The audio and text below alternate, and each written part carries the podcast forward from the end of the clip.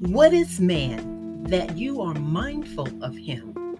The Son of Man that you care for him. You made him a little lower than the heavenly beings and crowned him with glory and honor. The birds of the air and the fish of the sea, all that swim the paths of the seas. O Lord, our Lord, how majestic is your name and all the earth. Psalms 8. Thank you for tuning in to Clearwater Blue. I am your host, Saunja Grant. It's wave travel through the mental, natural, and spiritual aspects of man. Wave date number one Our being. Thou wilt show me the path of life, and in thy presence is the fullness of joy. At thy right hand there are pleasures forever. Psalms 16 and 11. A human being is a gift which we all should value. First of all, do we honor and praise the one who gave us our beginning? Do we trust his plan for our very existence? Do we value the gift of our own being? What does it mean to have our being? It's funny to think that we don't value our being. That's right. It's funny. We don't even discover who we are. And oftentimes, the reason for our existence and giving praise and honor to God who created us. We approach life backwards most times. We forget us, our being. We seek to know others. How can you know others and don't know yourself? we fail to know our Creator and His presence. Don't you know?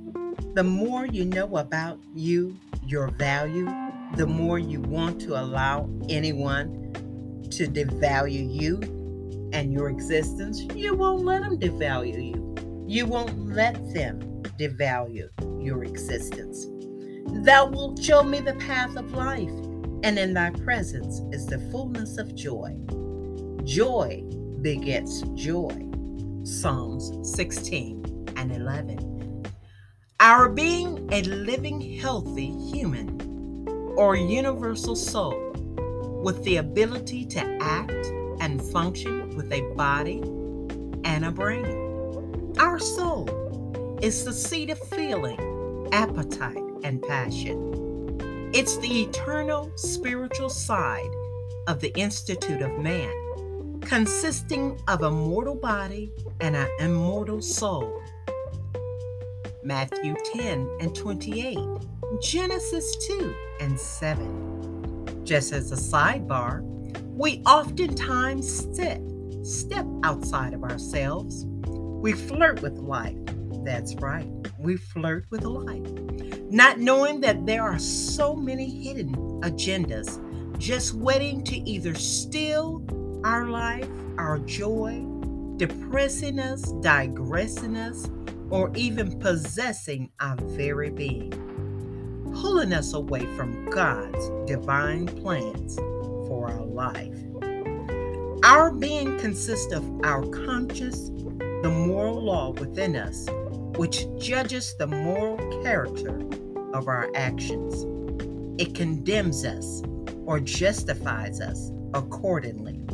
John 8 and 9. Consciousness, the state of being awake and aware of one's surroundings, perceptions, thoughts, and feelings. Heart. What is our heart? The heart is the focus and physical spiritual being. Our memory is the faculty of the brain by which data or information is encoded, stored, retrieved when needed. And what is our mind? The element of a person that enables them to be aware of the world and their experiences, to think or to feel, perceives, wills, reasons. The mind is everything, our aliveness. What is our spirit? The higher portion of our nature, the seat of intel- intellect and aff- affections. Let's say that again. What is our spirit? The higher portion of our nature, the seat of intellect and affections. The Holy of Holies. Did you hear that? The Holy of Holies. And that temple which God has constructed for Himself. That's the real you, the spiritual you. What is the subconscious? The part of your mind which operates within your awareness. You don't have to actively control it, and you don't have an active part. The part that creates your dreams, sense of smell, ideals, feelings, can be a subconscious influence on our actions. A sidebar to that, we thought Louis Vuitton, red bottoms, Armani was the value. No, we are the value.